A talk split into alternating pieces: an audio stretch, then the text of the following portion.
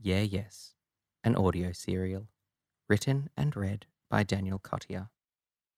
This story contains adult themes, coarse language, themes of suicide, and self harm. If the contents of this story are triggering for you or anyone you know, I ask you to please call Lifeline on 131114. If you are listening outside Australia, you can find contact numbers for mental health support services on our social media pages. These are found at Yeah Yes Audio Serial on Facebook and Instagram, and Yeah Yes Serial on Twitter.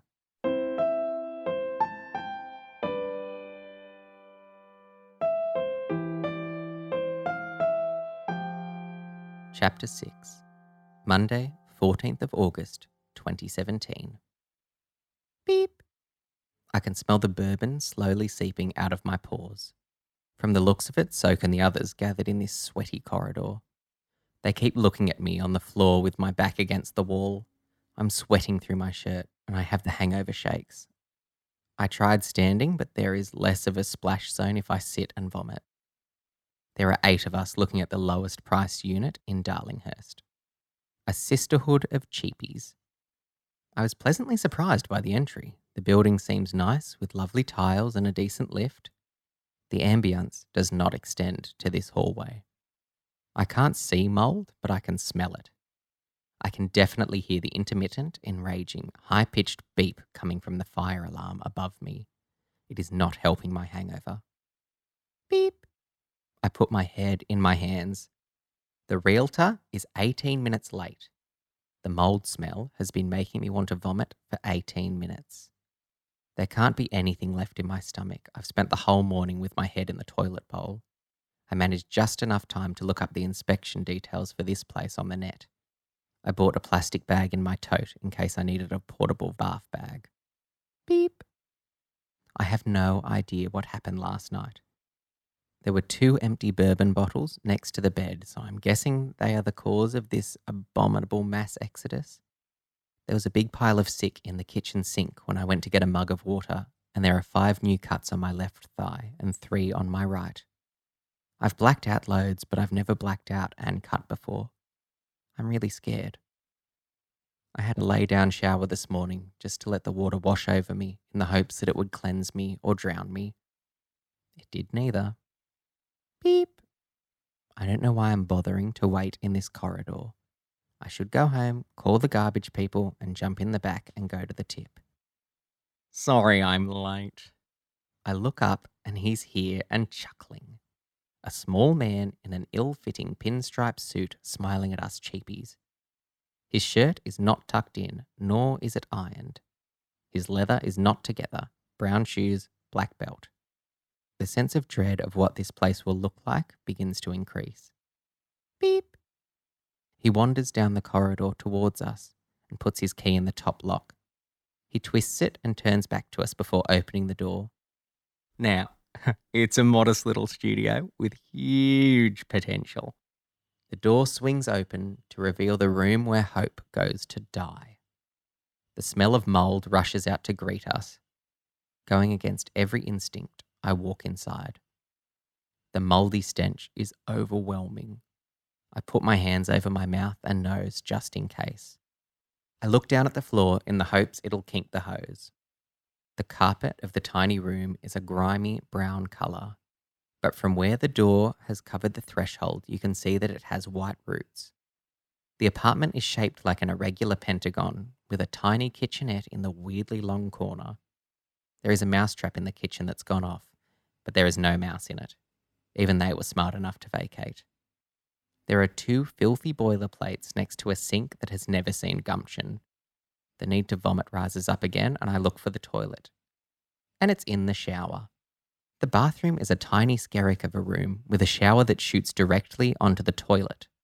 And from the mouldy blue crescent that surrounds the step up to the tiled floor, onto the carpet as well. This would have been my dream this morning a lay down shower and the ability to vomit into the toilet. The reality leaves a lot to be desired. I look at the other cheapies and they looked as shocked as I do. As you can see, the kitchen is smaller, but Oxford Street and its wonderful eateries are just a 20 second walk away. You can't see Oxford Street though, because the last person mad enough to take a lease here has filled the space between the two windows with amber pebbles, which throw an off putting, jaundiced light over this horror show. How much is it? I look at the cheapie to my left. She looks like a uni student, so I'd have thought she'd have more sense. Actually, all the other cheapies seem like they're in their early 20s. God, if you're going to open up the earth and suck me in, now would be ideal. It's $310 per week. The cheapie persists. Does that include utilities? No. She nods. How about the bond? Four weeks' rent. Four times 310 equals $1,240. This place is a shithole that even rodents don't want to live in, and I can't afford it. My heart pulses anger all over my body. I feel like my skin is bursting at the seams. The tension in my shoulders and the veins in my forehead just waiting for the moment to open up and unleash on this filthy space. This is the rock bottom that people talk about. I'm going to walk over and punch in that window so I can get the amber pebbles out and throw them at this shyster, then jump from the fifth story. No. Everyone turns to look at me. I didn't intend to say it out loud. No, I gag. Mm, no. The shyster looks at me inquisitively. I gag again and run out of the flat. The fire alarm wishes me goodbye with a. And if I were taller, I'd reach up and rip that thing out of the roof and shove it into this scammer's ear so he can hear it nonstop for 18 fucking minutes. If I don't get away, I'm to lose the plot. My body is on fire. How the fuck did my life get this fucking desperate? How did I become so fucking useless? Where the fuck is everyone else? I get to the elevator and breathe in fresh air with no moldy stench. I breathe out. My skin is still red hot. I breathe in again. I can feel my shirt being sucked into my poisoned pores. I breathe out. I refuse to look at the mirror in the lift. I try and breathe in, but my chest starts heaving with dry sobs. I reach the tiled lobby and rush outside. The heat on my skin shoots into my gut as I run over and vomit all over a car that's parked out the front. A lady with a pram swerves to miss me as I chuck again. I lean on the car's cool metal and wipe my face, then come up like nothing's happened. Oh God, the car has a sticker with a person's face on the side.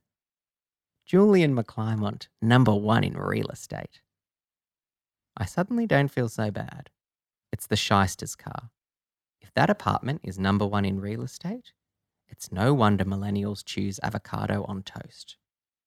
I walk the 20 seconds to Oxford Street and its wonderful eateries, and there is a homeless man passed out on the small grassy dais next to the crossing.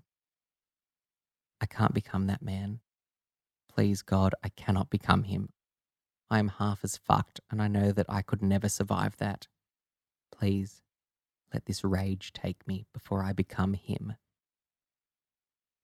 Yeah Yes is written, read, produced, and directed by Daniel Cottier. Music, editing, and sound engineering is by Nathan Barraclough. If you have any queries or concerns, you can contact us at yeahyesaudioSerial at gmail.com. Tune in next week for the continuing adventures of Joe Mitchell.